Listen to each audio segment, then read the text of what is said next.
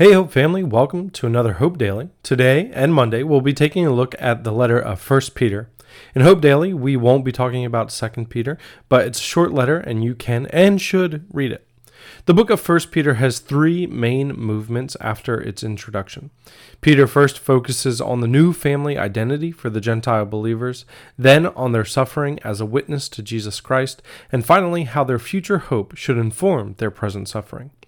We'll break it down into two parts. Today, looking at a call to be holy, and then on Monday, looking at the theme of suffering.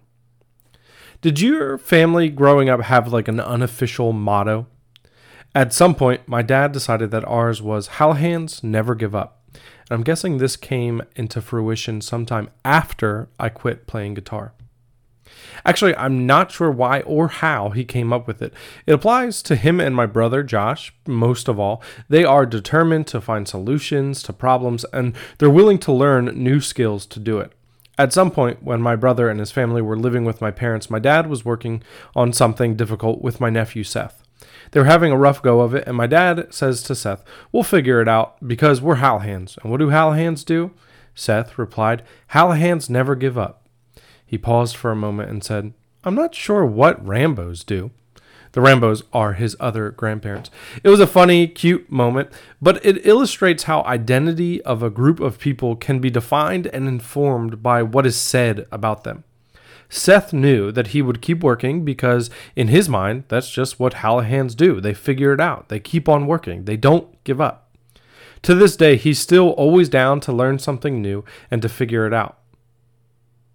And yet, this perseverance isn't something he was born with, it was ingrained into him through a motto, through what was said about him. He's a Hallahan, and Hallahans never give up. All throughout the Old Testament, this dynamic is at play with the people of Israel. Isaiah 43 1 to 2 says, But now this is what the Lord says He who created you, Jacob, he who formed you, Israel. Do not fear, for I have redeemed you. I have summoned you by name. You are mine. When you pass through the waters, I will be with you. And when you pass through the rivers, they will not sweep over you.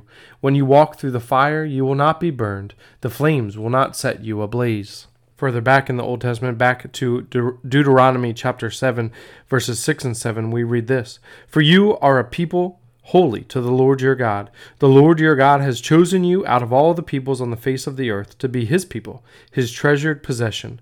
The Lord did not set his affection on you and choose you because you were more numerous than other peoples, for you were fewest of all peoples.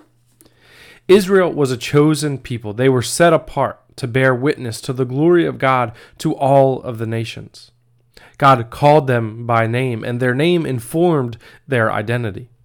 Now, Peter picks up on that theme heavily as he writes to Gentile Christians throughout Asia Minor, where God once primarily worked through a people group that formed a nation.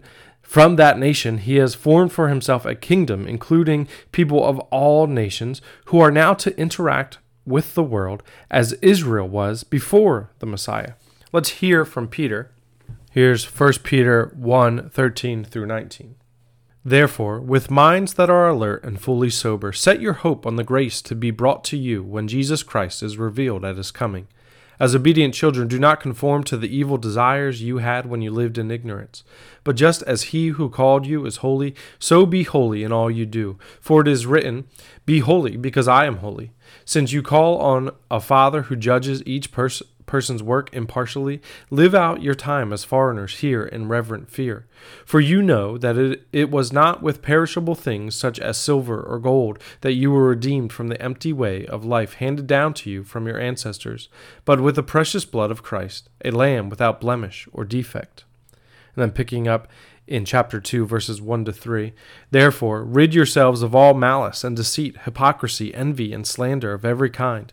Like newborn babies, crave pure spiritual milk, so that by it may by it you may grow up in your salvation, now that you have tasted that the Lord is good and then verses 9 and 10 of chapter 2. But you are a chosen people, a royal priesthood, a holy nation, God's special possession, that you may declare the praises of him who called you out of darkness into his wonderful light. Once you were not a people, but now you are a people of God. Once you had not received mercy, but now you have received mercy. You can see here that just as Israel was not chosen because of their great might or their good works, the church of Christ is chosen by grace and grace alone. Redeemed from your empty ways with the precious blood of the Lamb, says Peter. He continues to say that once you had not received mercy, now you have received mercy, showing that these are not our works, but instead choices made by God. And while grace is the main mechanism of salvation, that grace should flow out of our works much like the points James was work, was making.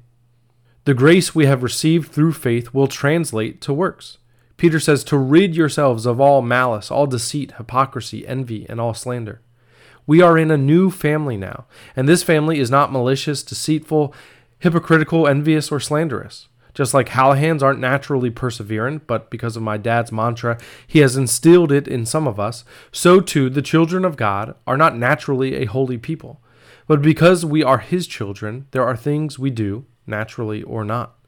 Malice, deceit, hypocrisy, envy, and slander do come more naturally to us, like giving up when things get difficult. But Hallahans don't give up, and followers of Jesus don't give themselves over to the desires of their former ignorance. We don't become a holy people by being holy. We become holy because we are called a holy people. Jesus calls us by name and reveals to us who we truly are, or at least who we truly can be, and then we live into that new reality. Who are you? What have you believed to be true about yourself? What does Jesus say about you? Well, he says that you are a part of a chosen generation, a royal priesthood, a holy nation, a people of his own possession, so that you may proclaim the praises of the one who called you. That's who you are. No matter how naturally it comes to you, that's who you are, and there's no need to live as anything else. Thank you, God, that you don't see us as we see ourselves. You don't even see us as we are. You see us as we could be, and you call us into that new life. May we follow you out of the darkness and out of our former ignorance into the marvelous light from which you've called us.